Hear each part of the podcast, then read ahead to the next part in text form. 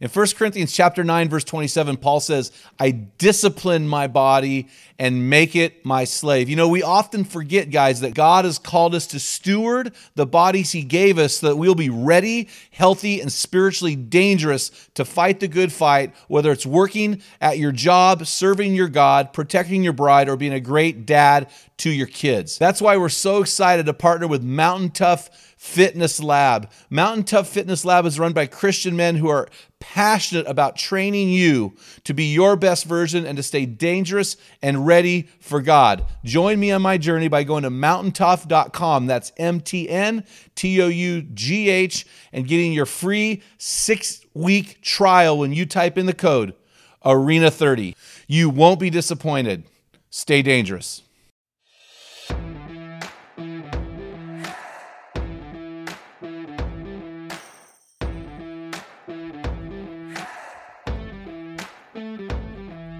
Welcome to the Man Card Podcast and our mission to build an army of men in the arena who are becoming the best version of themselves in changing their world. Males are born. Men are made. We're going to separate the men from the boys. A man is as a man does. We want to help you to become the best version of you. Theodore Roosevelt spoke about this rare breed, saying, The credit belongs to the man who is actually in the arena, whose face is marred by dust and sweat and blood. That's awesome.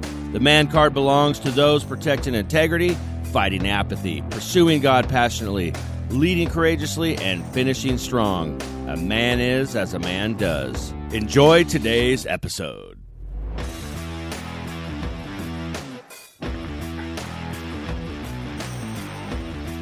To our men in the arena army, we salute you. Guys, we honor you for grinding it out in the stress bubble of life. Males retreat into the anonymous bleachers, but you've jumped into the arena and into the fray of manhood. So thank you for listening to this episode of the Man Card Podcast. We are pumped that you're listening today, guys. Our goal is to call you into the arena, to call you out of every obstacle preventing you from becoming your best version, and to call you up to higher levels of manhood. I'm Jim Ramos, and I'm here with the mix master, the PhD of sound, Dr. Pat George. How you doing, Doc? Hey man, good. Good. All right, man of many words. I'm scrambling today. I was late. I was kinda Yeah, scrambling. yeah, around. I know. That's that's all right, man. That's all right. And uh, I'm also here with our producer, co-host, and my good friend and compadre and amigo, the handsome Mm-hmm. in heaven, Dale Culver. How you doing, man? Oh, yeah. I'm good. Hey, Pat, I just want you to know I appreciate you being here. Hey, thanks, man. I, I enjoy it. I love being here, and uh, yeah, Yeah. thanks for the Yeah, opportunity. I'm okay if you're late. You're because you're on time in my book. Well, Yeah, that's the thing that's about right. volunteers. They thank you for the opportunity. That's you know you got a good one. Yeah. There you go. They're not getting paid jack, and they're thanking you for the opportunity. So we'll have a conversation later. Anyway, oh man. Hey, I want to talk about. I'm, I'm excited about a couple things, guys. Before we get on our, we have a great, great guest today. But I'm I'm really excited excited about our men in the arena. Facebook closed group for men. That thing is hitting. We hit four thousand men in just three and a half months. And that thing, I mean, I want to see 30,000 men in our army. We are building an army, and I'm super excited about that, guys. Also, I'm super excited about this these IVTs we're starting, these international uh, virtual teams. We're going to start those up in about a month or two, where guys from all over the world through Facebook Messenger can have a great hunt team and uh, do that. And it's going to be super exciting. So, guys, if you're interested, I'm looking for 20 men who will jump into the arena and say, "Hey, Ramos, make me one of those guys." hey, Dale, you got a man word for me today, bro? I do. It- You gonna uh, guess I'm gonna- it? I am going to guess it based on our guest. You said two words already. Those aren't it. So just so you know. I, I know, but I think the word is protector or guard. I guess you could use the word kind of in that arena, but it's not the word. Oh, it is. What is it? Yeah, this is, and it- and it's one of my pet peeves for men and people in general in life. Aware. Ooh, mm. aware. Yeah. Aware. Being Explain that. aware. Be aware of your surroundings. Like I had to have the talk with my daughter when we went to. I took her out to a restaurant the other day, and she's like wanting to face sit in the back corner, so she's facing like everybody coming Yeah, in. I'm yeah. like, no, that's not how we do this. And she's like, what? I don't understand, Dad. And I had to explain to her, I need to be aware of what's going on at all times. We live in a screwed up world, and it, mm. she's not packing. So the one packing should be facing the door, or if you're not, you can at least grab a chair and throw it at some idiot that comes flying through. But you're aware of your surroundings, you know what's going on. You're home, you're aware of what's going on, the temperature of the things and the emotions, and and whatnot. In your workplace, you're aware of where people are, what they're doing. You know, if you're a leader, you're aware of what's going on. Well, I think aware physically in any situation is important, but I think more than that is what you're saying. Are you aware of where your kids are? Are you aware of how your marriage? I mean, if I read another book, I just this morning read a book, and the guy is saying his wife just shocked and, and awed him and divorced him.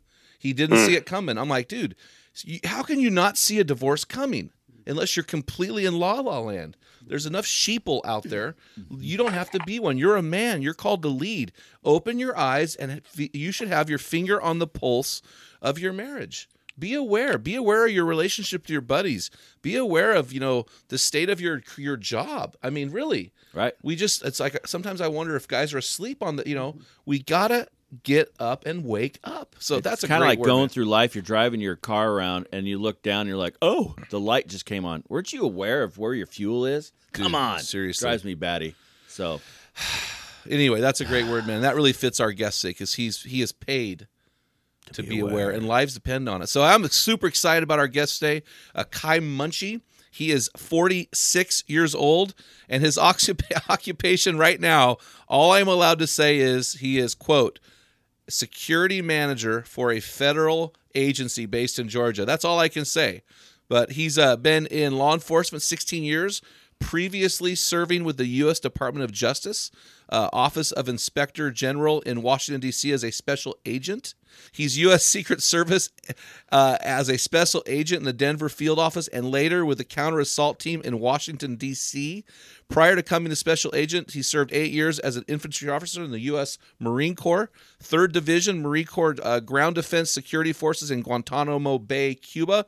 He also served uh, as Combat Development Command in Qu- Quantico, Virginia. This guy knows how to get it done. His accomplishments and accolades that he's most proud of is uh, basically the day that he earned the title of U.S. Marine Service at serving as an infantry officer, and so that instilled a set of values.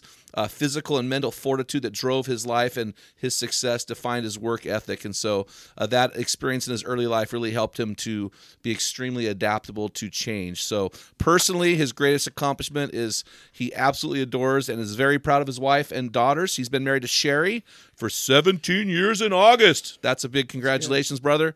Uh, they are, years. and he's just 18 years. 18 years. What did I say? seventeen. 17. Oh, why did I say 17? It's sitting here 18 years. don't know.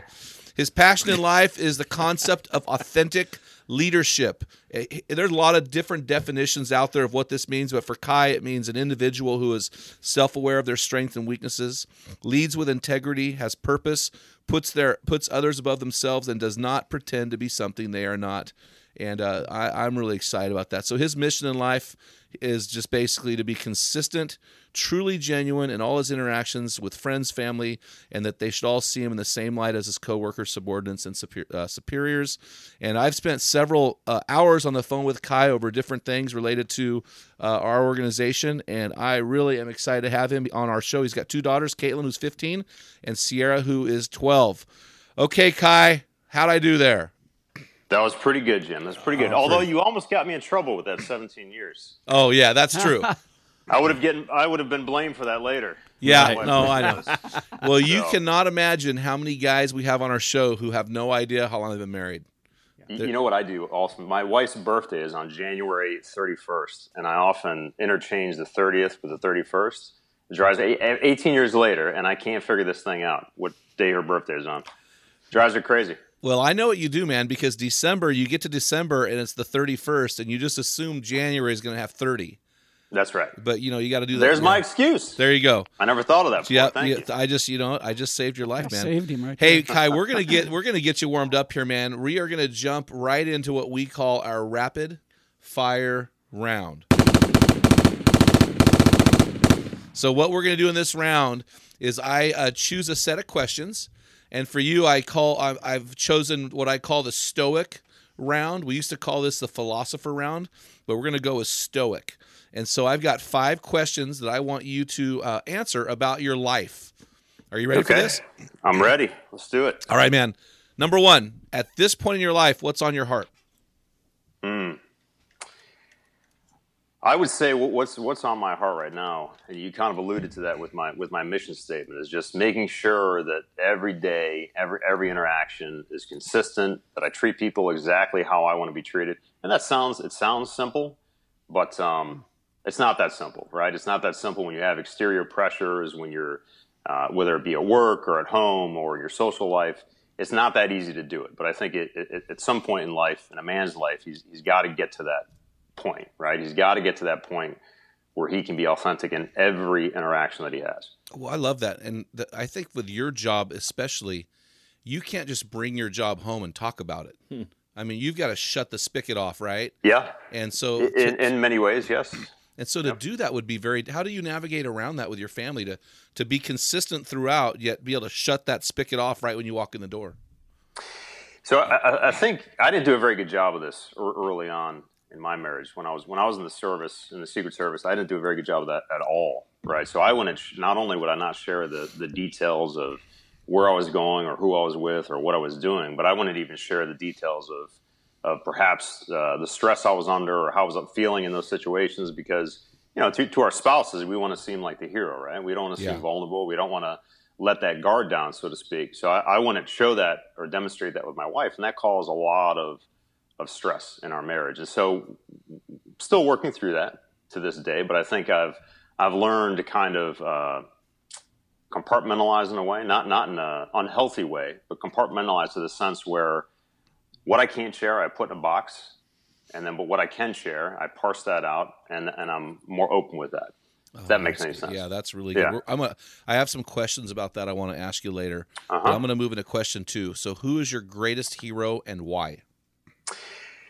Mutual acquaintance. You might you may know this name. I would think my, my greatest hero was Bud Sparling. Oh, I know Bud. Now, yeah, you know Bud, right? New so Bud. Great, new Bud. New Bud. Great, uh, great man. He passed away.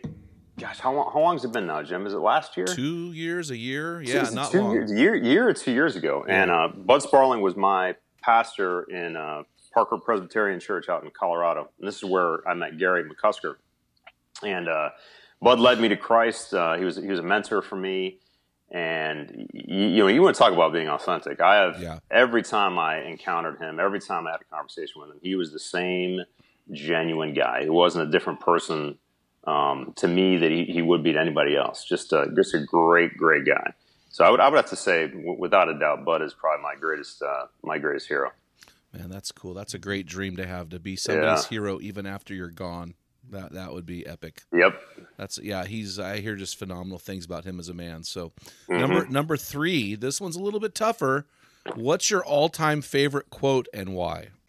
So my all time favorite that, that, that changes periodically, right? But I, oh, I've got. Something. I would have to say, you know, my, my, my current my current favorite quote, and I've got this written down in my in my office. I need to put it at home somewhere on my mirror, but it's a, a, a, leader, and we could change. Let's switch out the word leader with man, right? So a, a man is someone who uh, uh, knows the way, goes the way, and shows the way. I know who said that quote. And I John, don't even know who said it. John Maxwell said that quote in his book, Developing the Leader Within You. Maybe that's where I heard it. yep. A leader knows the way, goes the way, and yep. shows the way. In Isn't fact, that a great it, quote, though? It may be in his book, 21 Irrefutable Laws of Leadership, specifically the law of navigation. Mm-hmm. I, I mean, I don't know where I pulled that out of, but I'm pretty sure I'm right. But isn't that good? So c- explain that. Yeah. So he knows the way. What does that mean mm-hmm. to you? Well, he knows. Well, to, to, me, it knows. You know, a man is someone who uh, he knows right from wrong. Let, let, let's let's use that as an example. A man knows right from wrong, right, and he, he doesn't operate in the gray area. Um, he doesn't make excuses for where he goes wrong. He just he knows the difference between right and wrong and he follows the correct path, unwavering with courage and commitment, and uh, he models the example. I think t- too often in our society today, I think we're losing sight of, uh, of what it means to lead by example. We hide behind rhetoric, especially on social media. It's um, you know we put our opinions out there and our thoughts out there, and it just doesn't match our actions. It's, it's, it's easy to get fired up about something or upset about something, and start blasting people in a chat room or on social media, but it, it's when you have to actually stand in the gap and protect integrity and defend it at, at, the, at the, risk and peril of your own, uh, you know, your your own well being. That that's that's the definition of a man, right? Oh, that's really good, man. That's really good. I mean, just personally, I can relate to that because I I am an emotional over a cognitive guy, and Yeah. so and I generally speaking have it under control. But I had a guy the other day said uh, he he talked to another buddy and he said, "Hey, have you ever seen Jim Ramos mad?" And my, the, the other buddy said, "No, I haven't." He goes, "It ain't pretty." and so and so and these guys don't and so for me trying to be consistent you know i'm consistent 90% of the time but it's that 10% that you got i got to work on right and so i, I hear what you're saying being that example of consistency so when somebody comes to you they know what they're going to get and that comes from you All made a comment Yep. about the nose knows the way uh, and I wrote down here moral compass to have an unwavering Ah. moral compass is what I heard you saying. That's good. So It's that, much you, you said it much more eloquently than I did, but yes, that's exactly what I was thinking. yeah, I don't think so. I, I'm just kind of building off what you're saying. This is really good, man. I appreciate that. A leader, a leader knows the way, shows the way, and goes the way. And so that's outstanding. And so, um, hey, here's another one. So you're 46 years old. Uh, 46. yes. And so if you could go back in time 26 years and meet your 20 year old self, what advice would you give that guy? Man, man, that's a tough one. That's a tough one. You know what's you know what's funny about this question though, Jim, is I used to uh, my younger days. When I say younger days, I mean even as early as ten years ago. I, I used to think a lot. I used to replay decisions I've made in the past and, and wonder what would be different if I changed that if I changed that decision or did something differently. Sometimes I lose sleep over that, thinking, "W- w- "How did I get to this point? If only I had done something differently back then." So, although I'm going to answer this question, I don't necessarily like this question, Jim. Let me just put that one out there because because I'm trying to get away from that behavior, right? Because we, Yeah. you know, the path the path we're on now was created. You, the experience I've had, the mistakes I've made, that's made made me who I am, right? Yeah, But if. I would say, so this is going to sound maybe weird or funny or you know, not deep enough for you, but I would say 20 years ago, if I could go back to my 20 year old self, I would tell him to completely change his workout routine. Really? Talk me Yes. through that. All right, so I, I have I have not learned the limits of my age. Right, forty seven is still young, but I tend to do things that uh, I used to do when I was when I was twenty. Right, so I, I didn't build. I didn't. I feel like I didn't when I was twenty. I, I didn't really work up enough to where I'm at now. I get hurt. I hurt myself a lot now doing things in the gym or w- whatever it is. Because you're going harder than you were back then. Yeah, no, because I'm I'm going harder than I did back then. Yeah. and I should have I should have increased the tempo a little bit when I was you know 27. Oh, I hear. you. Well, hey, this makes you feel better. I was on the phone yesterday with a friend of mine who I played college football with. He played 12 years in the NFL. I got to be Yep. careful. I don't want to reveal his uh, name. He's going to come on the podcast in about a month. And he was doing bar dips, and he's like, "Hey, bro, I I blew out my pec. It tore at the origin in the shoulder, and I had to have surgery this week." And we were talking about maybe we maybe we shouldn't go so hard in the weight room. and uh, yeah, we're not 20 anymore, man. So that's good. Good. That's really good. I would say I, I I like what you're saying. I would say maybe for me, I would go back and say establish patterns and routines that are better, so that Yeah. when you get to my age, you're not struggling. Without a doubt. Yeah, Yeah. without a doubt. And, and I would say the same. I would say the same thing. Also, I mean, I've, I've, uh, you know, I think, and like getting back to what we were saying before about changing and you know growing that sort of thing, being being consistent. You know, 47, I would I would have thought I'd be there by now. Um, still struggling, still trying to get there. Um, but yeah, it would have been great to if I was there at 27. Who knows where I'd be right now. Yeah, dude. Well, you know what's interesting? I tell younger guys, hey, life is more serious than you think at 20. Yeah. The oh yeah. things that you're the things that I celebrated at 20, Yep. I struggle with at 50. Those are things that have come that come back and I, I'm I still haunt me and still Yeah. struggle with these things. And so these guys need to realize, man, establish healthy patterns now. Now. That's good. So- That's that's really good. all right, Sherry's gonna love this question, man. I don't care if you do. Sherry's gonna love this question. So I'm gonna give you twenty thousand dollars. I'm gonna tell you that you can take Sherry anywhere you want in the world Oh, yeah, I still two weeks this. for two weeks vacation paid on me. What are you gonna do? Now, are you really going to give me twenty thousand dollars? Let me Heck, ask that heck first. no. I mean, I'm, I'm, I'm Wait, still hold on. waiting for this. Uh, I'm still waiting for this T-shirt that Dale promised me. That's the only reason I'm even doing this podcast. Oh, there's a T-shirt. I'm waiting for him to get Oh, get him here. So the T-shirts are gonna come in today or tomorrow, and so we'll shoot that out to you, man. We don't want to give you a ghetto shirt. We want to give you a nice. one. Oh, okay. Ni- okay. All right. Yeah, everybody Thank who's ever Thank got you. a shirt from us before, it was a ghetto shirt, and we Yeah, apologize. you should have seen it. Come it on, was terrible. Culver. Come on. All right, twenty thousand dollars. Sherry has always wanted to go to Northern Ireland, Scotland. She's always wanted to go there. I've always wanted to go there too. We just, you know, we haven't taken the time to do it. Um, you know, life life gets uh, life gets in the way. But so I would say that without a doubt, that's where I take her. Twenty thousand dollars, you know, five class all the way, five star all the way. Excuse me. Oh, that's awesome. I tell you what, there's something about those castles. yeah. Those Beautiful. castles. I want to see. Mm. I've, I want to see those castles. So, well, that's outstanding. We have actually had guys on this show, Kai, that had no idea what their wife wanted to do, and they don't go on vacation. And I think that's a huge, huge problem. And so we need to we need to take our women and get them away and enjoy them. So outstanding. All right, bro. We're gonna move into our questions here, and these are questions that I've written for you based on uh, uh, you and your story. But before we do that, why don't you take about two to three minutes here and tell our listeners a little bit more about what makes Kaimunchi tick? Your your your family, your personal life, things you like to do, whatever comes to mind. So I've got I've got the fortune of living in, in Georgia, in the area that I live in, and, I- and I'll tell you, I live in uh, South Georgia on an island. It's, it's beautiful here, um, and we've been here for about about seven months now. My wife and I, and our two girls. My oldest has started high school. I started high school when we came down here. My uh, middle daughter, my youngest daughter, uh, started middle school. So new school, brand new schools, brand new community. So we really it's been it's been great for family time, just to be able to bond, do more things together, uh, have more activities. My commute here is 25 minutes door to door, which is fantastic. And uh, my commute in DC when I lived there was an hour and 45 minutes in one direction Oh, whoa! Which is brutal. So that's three hours a day plus a normal eight to nine hour workday. So it, it, was, it was rough up there, and we didn't have a lot of time for, for family and whatnot. So I think what, what, what makes me tick is is my family. I mean, that's really what drives me uh, every day. What keeps keeps me grounded, keeps me keeps me content. Um, yeah, I mean that's that's really the root of root of what I do. Oh man. Well, you know what? You're. I know we can't talk about your current job, but can you share with us some of the? Can you share some world class leaders that you have protected as a Secret Service agent? Can you do that?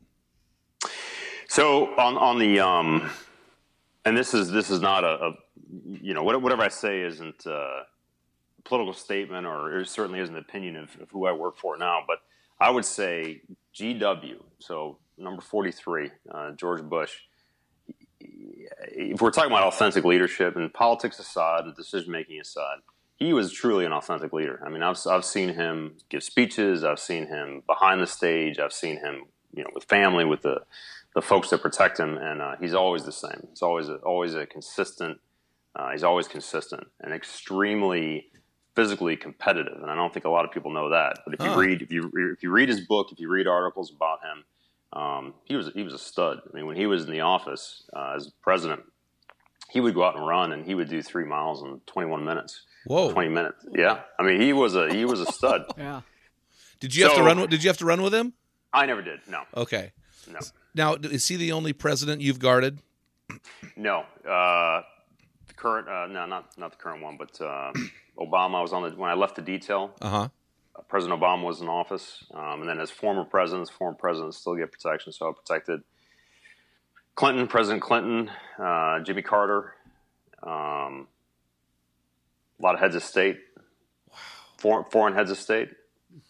So okay, so here's my question for you, man. I I don't want to. I want to make sure I'm guarding you and and and doing this thing. But so you have protected world leaders. I mean, literally, you have protected men, probably women, who are in the world scheme, world leaders. How how do, how does that pressure affect you, or do you feel that pressure? Or is it just another day at the office? Honestly, it's just another day at the office, and really, I- I'm nothing special. I mean, the, the guys that um, that I've worked with along the way, I mean, they're really the ones that it's that teamwork that keeps things going. It's the, it's the system that's in place. It's the you know the, the processes that are in place um, that I had full trust and confidence in. So, I, I, no, I mean, to be honest with you, was it was it cool? Was it thrilling and exciting? Yeah, of course it was. But um, I, I, maybe I, maybe I didn't fully grasp the the magnitude of it when I was in the moment, but in doing it, it just seemed like another day at the office. Quite frankly, I hear you. I hear you. Yeah. So our word for the day, Dale chose the word aware. Uh huh. When you're guarding one of these world class individuals, mm-hmm. what is your awareness level?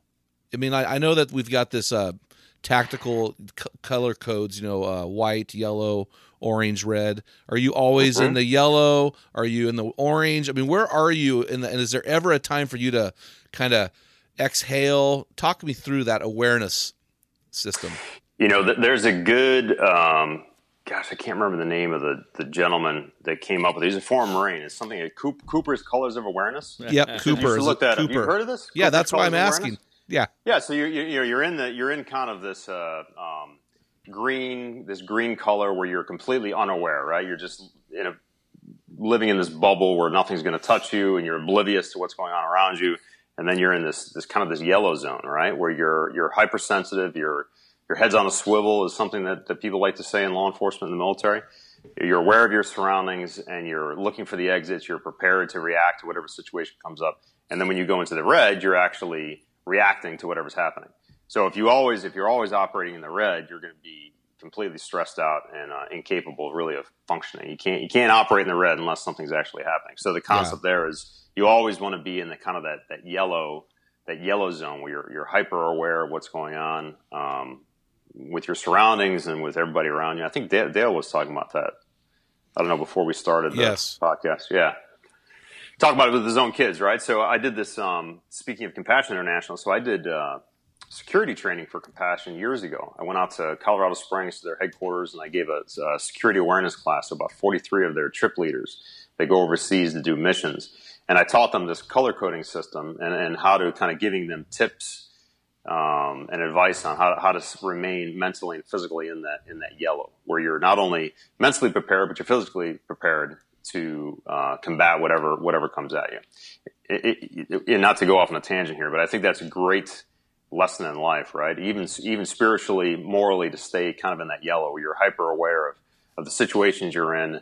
Uh, you're hyper aware of you know the, the stresses you're under or the temptations that you're under, and you're always prepared to react to those in, in, the, in the right way to get through those struggles, right? That's really good, man. You know, it's it's interesting. So our men we call the guys who listen to our podcast who follow our movement we call them the men in the arena. And another way of saying this is these are guys living in the stress bubble so these are guys that are 25 to 50ish years old who have kids in the home. They're working a full-time job. They're commuting like you are. Many are listening to this podcast as they drive to work and they're in the bubble right? So they get home from work and the first thing they are tempted to do is to exhale, to relax, yeah. and to go from a work mode of yellow or even orange to this uh, green. You called it a green mode. Just kind of throw their get on the couch and lay down and chill out and just completely disengage.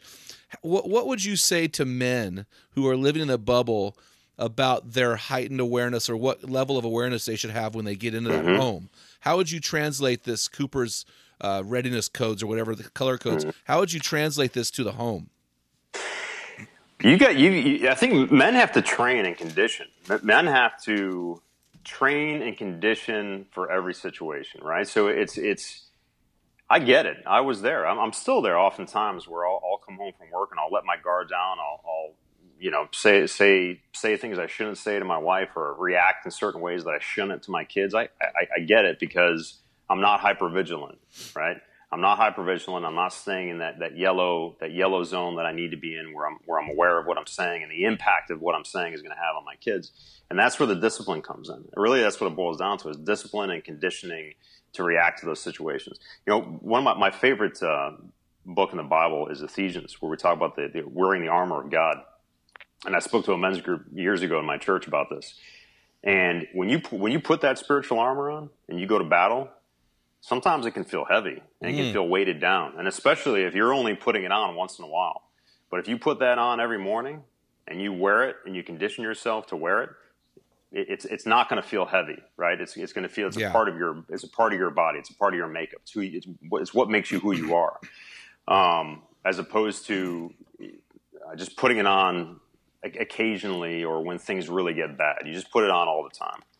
Um, You could use it it's the same analogy with the military or in law enforcement. When you put that put that body armor on, it, it feels heavy, and that's why you train wearing that body armor. You wear that body armor all the time.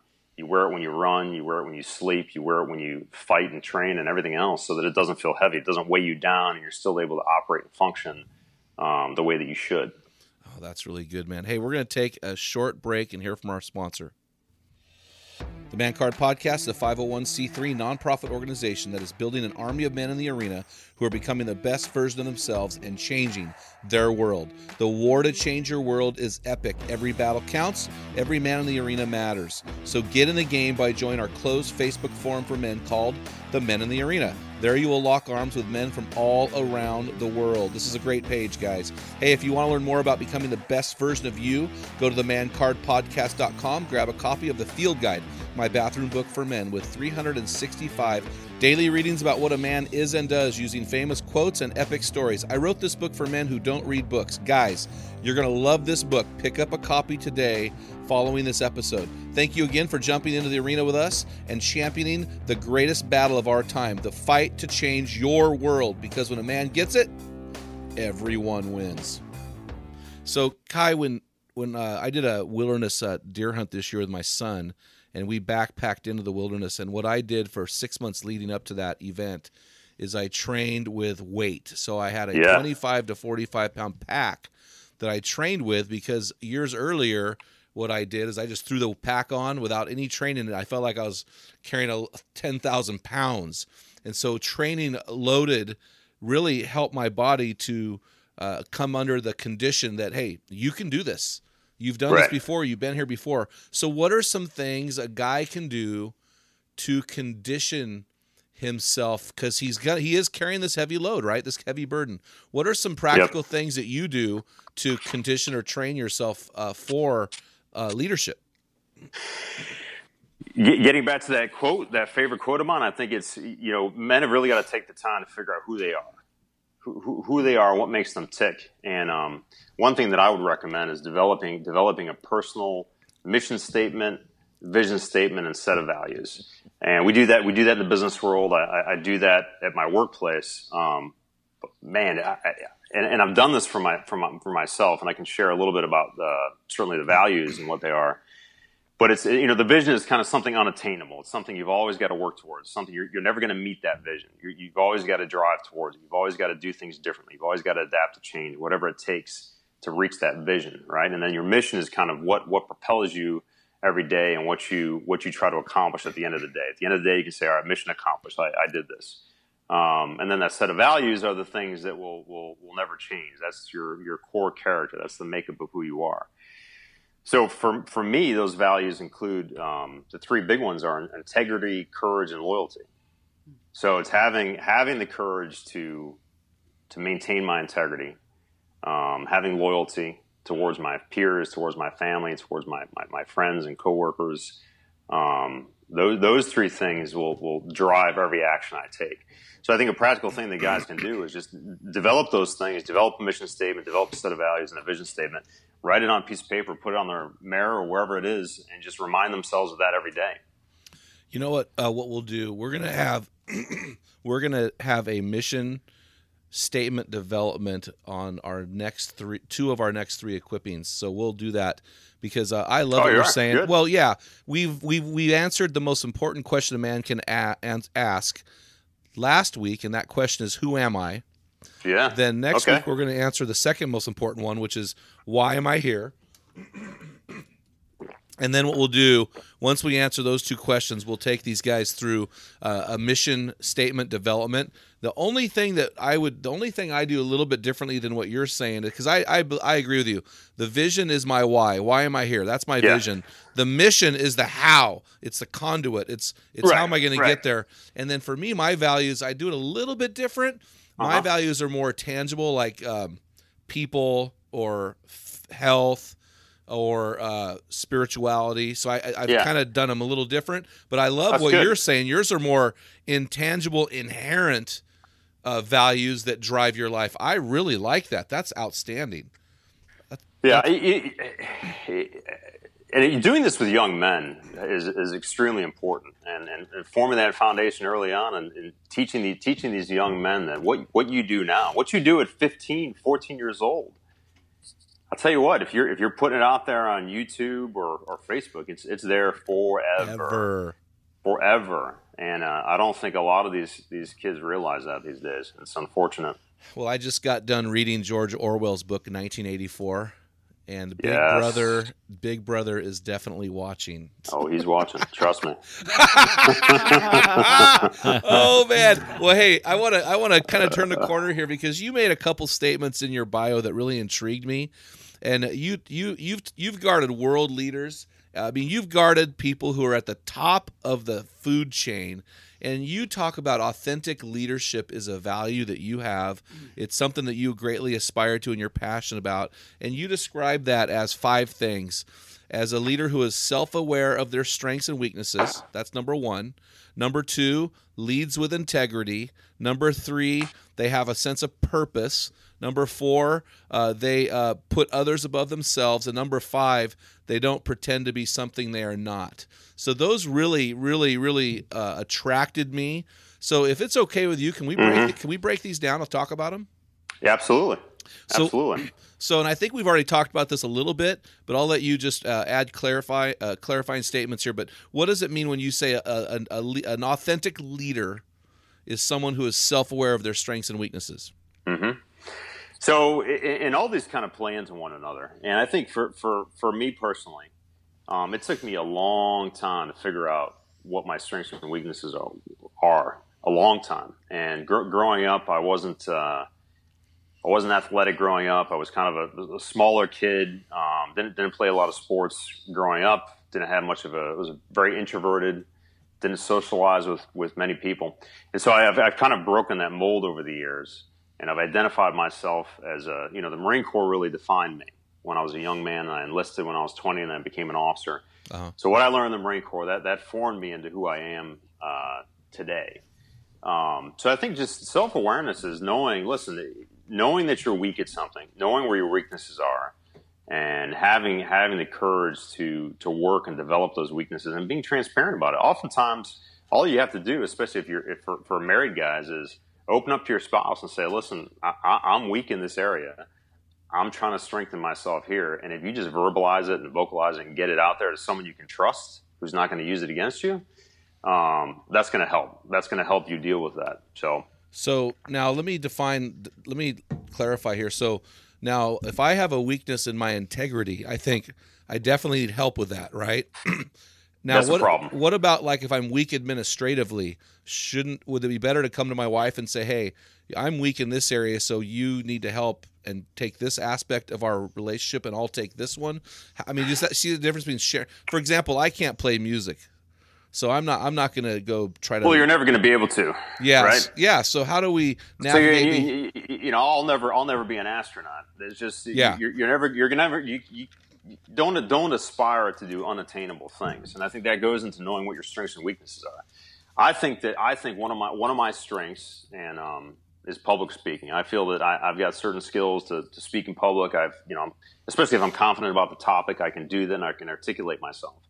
Um, that's that's one of the you know saying that vocalizing that I never did that before because it sounded I thought it sounded arrogant to say Yeah. I'm good at something, but it's okay. It's okay to say that hey I'm good at this, and saying that you're good at it, speaking that out is going to make you want to be good at it to, to prove that you're good at it. And it's the same thing with with a, with a weakness. I I know that uh, I'm weak in certain areas, and administratively that's one area. Administratively, I've had to discipline myself and do practical things like make make a list at the beginning of the day, beginning of the workday. These are the things that I've got to accomplish.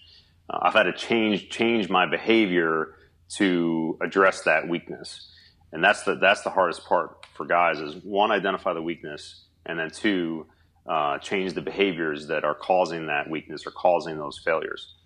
Yeah, that's really good. For example, if I'm I have a struggle with food and eating, that is Uh-huh. something I need to change.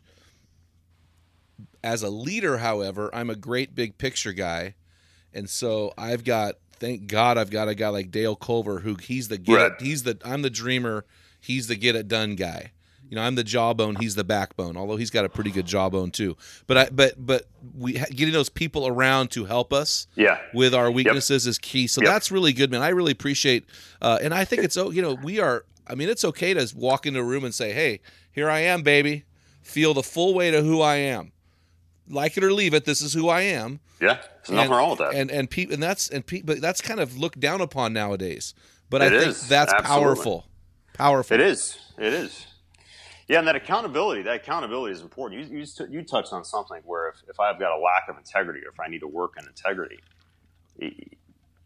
so, so often um, people go through their entire lives.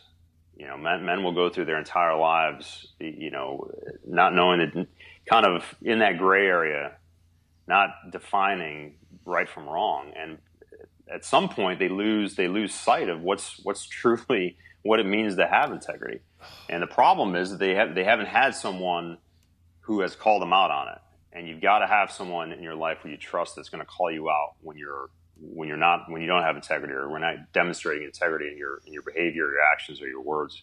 You got to have someone like that, not someone that's going to enable it, but someone that's going to call you out you talked about that gray area, and it reminds me of that Roosevelt speech in uh, Paris in 1910.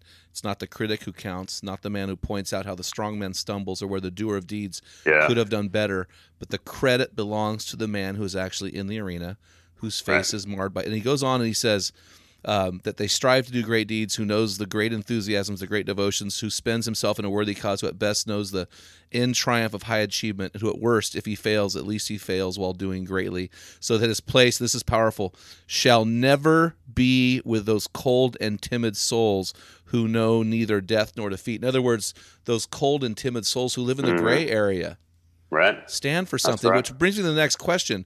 You said uh, the second uh, aspect of authentic leadership is leads with integrity. And we've already talked about this, but I have a certain definition of integrity. What is your definition of integrity when it comes to a man? Doing the right thing even when no one's looking. Oh, you just quoted D.L. Moody.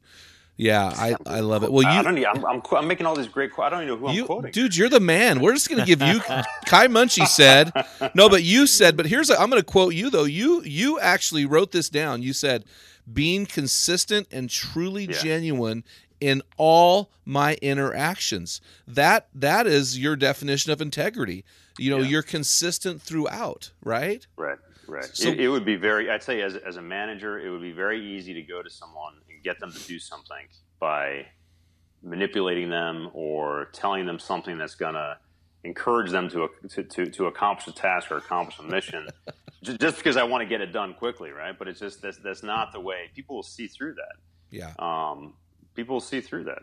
And telling people, telling, telling someone that they, they did a great job when they didn't do a great job is the worst thing that you can do for that person. That's, that's a kiss of that's a kiss of death. You, you know, you, that, that's you're not doing that person any favors by uh, by telling them that. Well, you know, I remember uh, saw a movie back in the '90s. William Wallace in the movie Braveheart. Uh, My favorite movie. People don't follow titles; they follow courage. Men. Courage. They, yeah. they follow men. They follow integrity. And so, uh, you know, when you work certain, you know, like you're in the government, uh, yeah. t- uh, you can have the title, and you can have the title and have yeah. people under you, but that doesn't get you the, out the door. No, titles titles mean nothing. Um, yeah. yeah. Personally, I could care less if my name is on the side of a side of a building when I when I retire from going. I could care less. Yeah. Uh, you know the, the legacy that I want to leave, and that's another thing that I think that, that, that men really need to sit down and think about is w- what legacy do I want to leave behind? What do I want to be remembered for? What do I want written on my tombstone? Do I want? It's not going to say Marine Corps. It might have the Eagle Globe and Anchor. I can guarantee it will, but it's not going to say you know, Kai was a, a Marine, uh, Secret Service agent, you know, worked for the government for all these. It's not going to say that. It's going to say, you know, father, son, and, and, follower of Christ. I mean, that's what I want to be. That's truly what's important to me. Um, so people, I think men have got to got to ask themselves, what legacy do I want to live? Do I want to just keep doing things for myself and getting what I want when I want it? Is that is that how I want to um, be remembered? As someone that just lucked out for themselves, or do I want to be remembered for, for having an impact on well, uh, on my family, or, or, or, having an impact on the people that I interacted with? And Well, when I interact with men, those men who are just looking out for themselves, I call those boys or males. Yeah, and so you, right. you hit the nail. right. But you know, this leads into the next uh, of the the third aspect of, of an authentic leader. You said a an authentic leader is someone who leads with purpose. Well, now Mm-hmm. you just talked about leaving a legacy. So how do you marry legacy and purpose together as you think about Yeah. authentic leadership? So now, to me, it doesn't sound to, to being a Secret Service agent or being a Marine. th- Those things, um, they don't seem cool to me. But I, but I get it that maybe somebody else thinks that those things are cool or interesting or whatnot, and I, and I get it.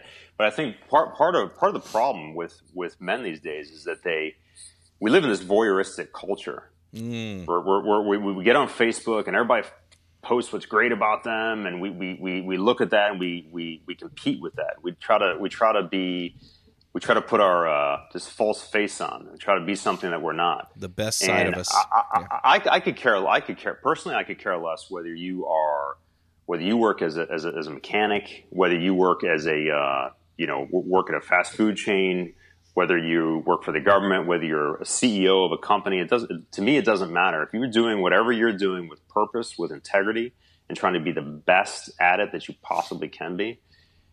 Then that's that's living with purpose.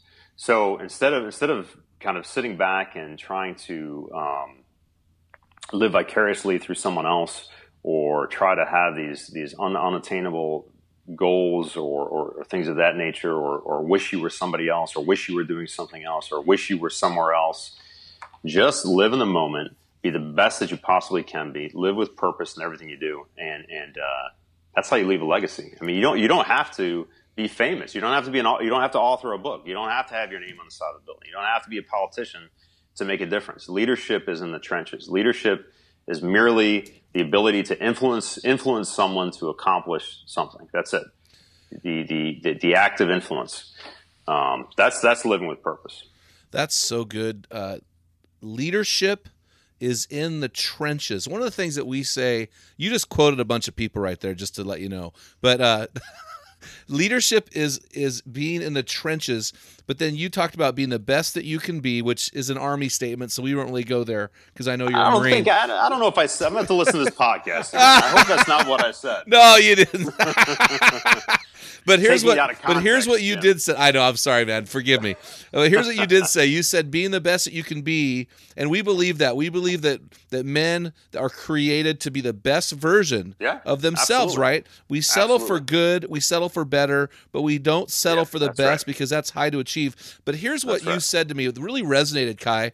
You said, "Hey, you you may not have your name on a wall, you may not have your name on a building, you may not have your name in a book, but you can." And here's what I heard. Tell me if I'm wrong here.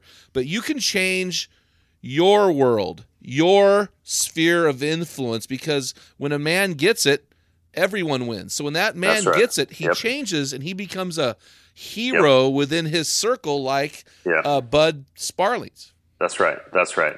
Absolutely. No, that's that's that's that's spot on. That's Gosh, exactly that's- right. I'm really enjoying this Exactly right. conversation. I'm enjoying this. So this fourth point, and I know I'm focusing on this because I felt like you articulated this perfectly. Your fourth point of authentic leadership is a man or a woman who puts others above themselves. Can you explain this in the context of family?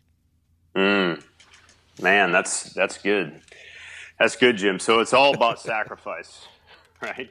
It's all about uh, it's all about sacrifice. There there pl- there are plenty of times where on a Saturday I'd I'd like to do something for myself or just kind of go off and uh, you know go for a six hour kayak ride or or whatever, a long bike ride. I, I want to do that, but I recognize that I need to be in the house with my kids, uh, doing something w- w- with them. And I'll tell you, I got a lot of buddies that, that play golf, and I'm, this is nothing against golf, and golf is great. And at, at, at some point now that I have more time, I'm gonna I'm gonna get back into golf. I used to play years ago, but I've got friends that that that, and hopefully I'm not dominating anybody out here on this podcast. But I've got I've got I've had buddies, not not current, but over the years I've I've had buddies. They they go out and they play golf because they want to get away, and I get it. They want to de-stress.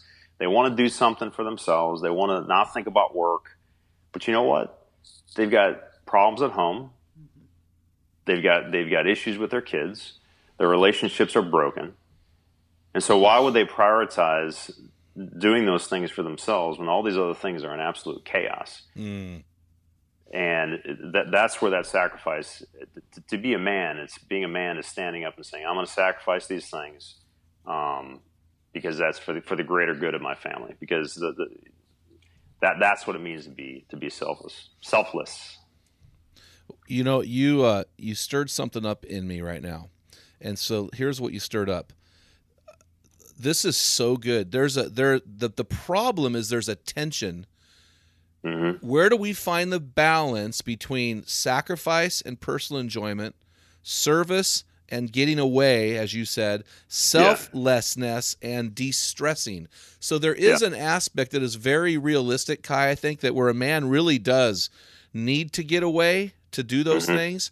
But where's the balance? Where where where where is the you talked yeah. about value? Where does he where does he say this value of family and marriage is mm-hmm. way more than this value of de-stress slash getting away slash filling my tank slash having fun where's the balance yeah. there what what have you found because you've you and i talked a while back and we've talked about guys that we know that are train wrecks yeah. because they can't find the balance where does a guy do that how does yep. how does a guy find that balance man I, wish i had a perfect answer for that i really do and and, and you know it's it, i still struggle at it listen I, I you know in a lot of ways i'm still um, obviously, I still still need to work on things. Everybody does, right? We still have areas to work on.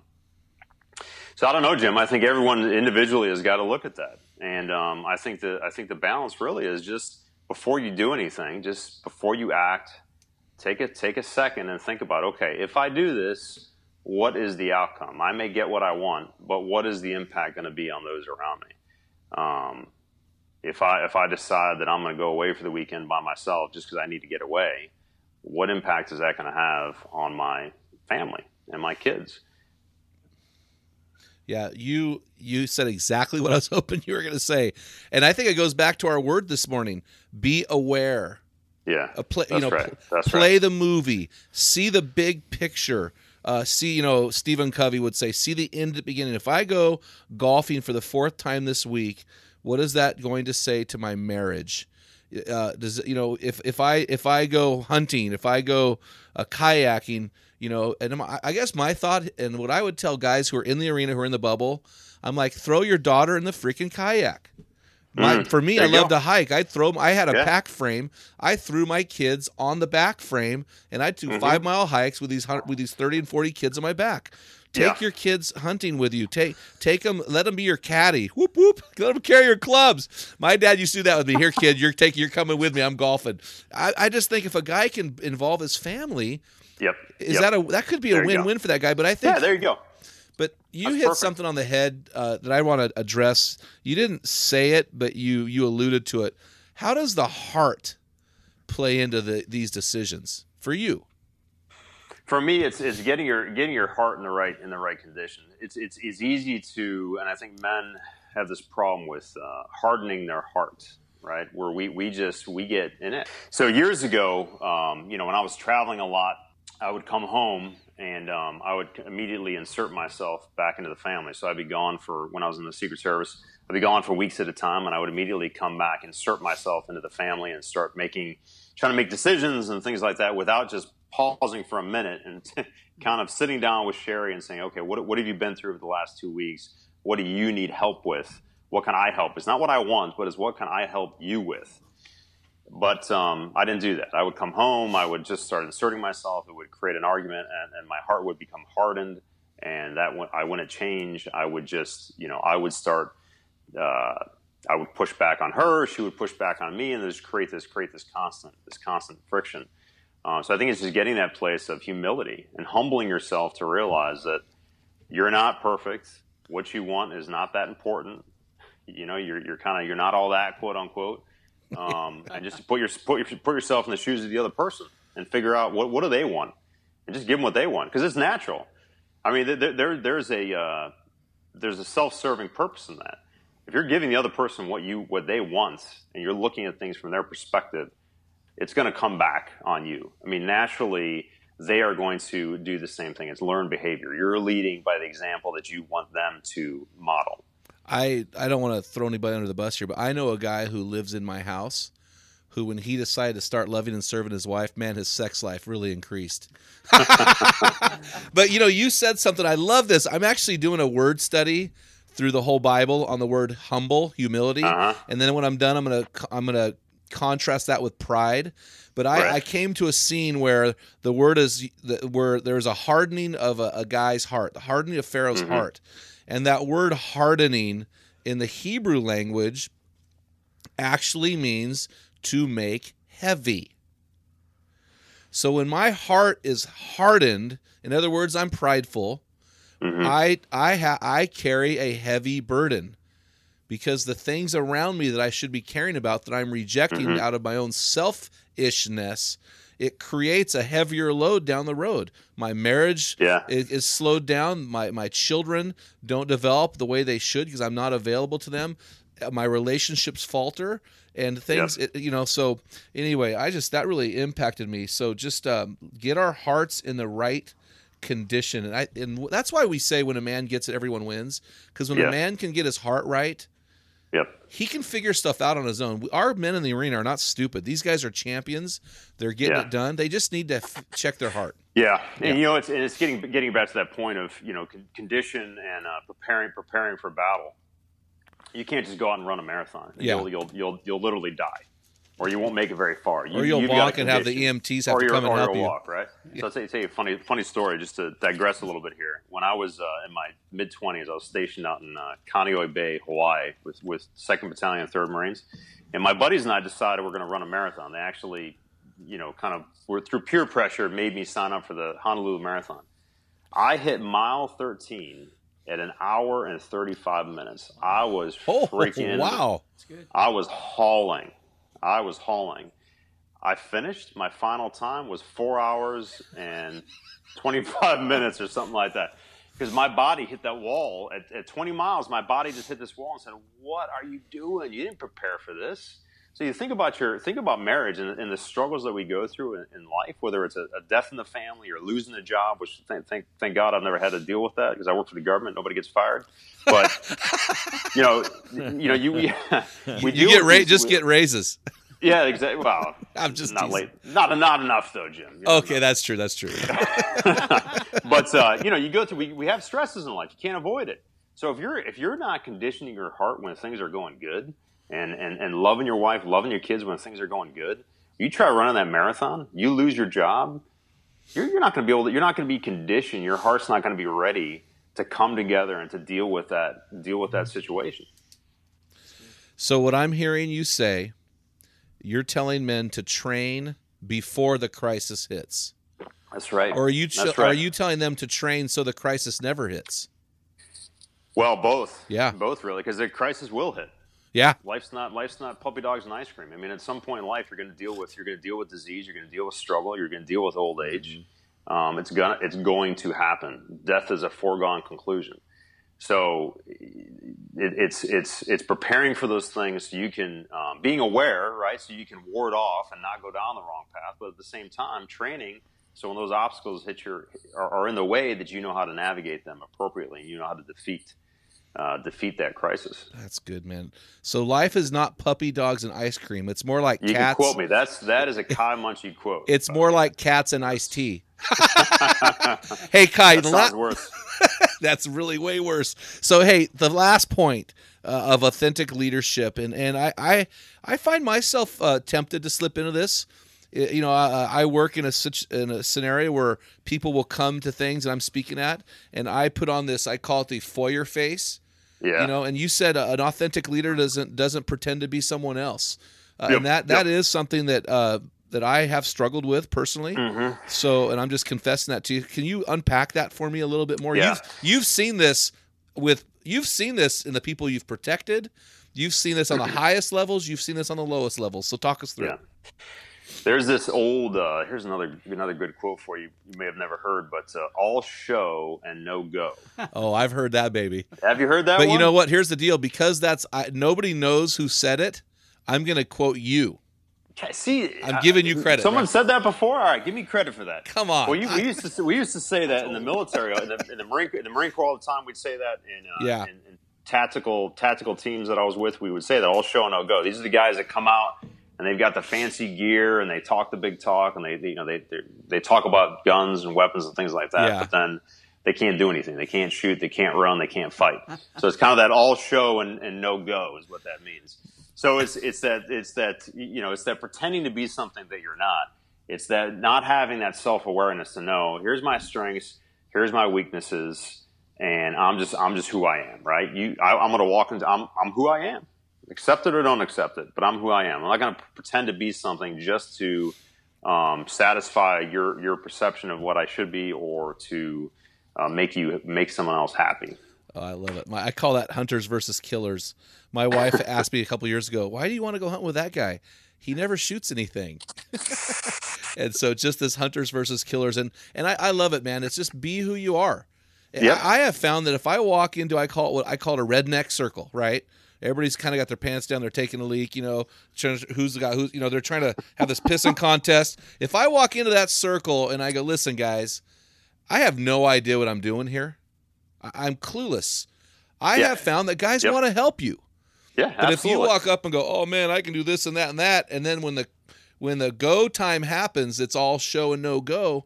Guys Yep. look at you and there's a disrespect, and so Oh, I think there's yeah. a humility yeah. there and just saying, "Hey, I don't have the answers, man, and I need the help. So will you help me?" And so that's so good. And and I think, and, and tell me about this, Kai. We got to wrap it up here. We're already at an hour, but as far as our families are concerned, uh huh. how should a guy go about getting help instead of being this all show and no go? How can a guy walk into a scenario and go, "Hey, listen, hey, I've got a high stress job. Uh, it's demanding a lot of my time. It's demanding a lot of my emotion. I I don't want to spend my life golfing. I need to engage. I need help." How does a guy go about doing that, and where does he go? That's that is a good that is a good question. I would say um, for a married guy, honestly, the, the, the best place to start is, is with your is with your spouse. Oh, that's and uh, you know re- recognizing that she's broken also that she's got she's got weaknesses she's struggling with things. But if you're if you're married and you're trying to pretend to be something you're not to your spouse you're you're married you're gonna have a crappy marriage even if you're getting away with it because she's gonna be able to see right through it. And you're not gonna be able to keep it up either. You're you're not gonna have the uh, you're not gonna be able to keep up that facade for very long. So I would say the first place to start if you're married is go go to your wife and just confess that and say, "Listen, sweetheart, I'm I'm broken. Here's what I'm struggling with," um, and pray with her and just work it out. That's so good. And I might, I'm going to hack this illustration to pieces, Kai, but women are really the thermostats of the relationship. They really are outstanding at gauging where that relationship is.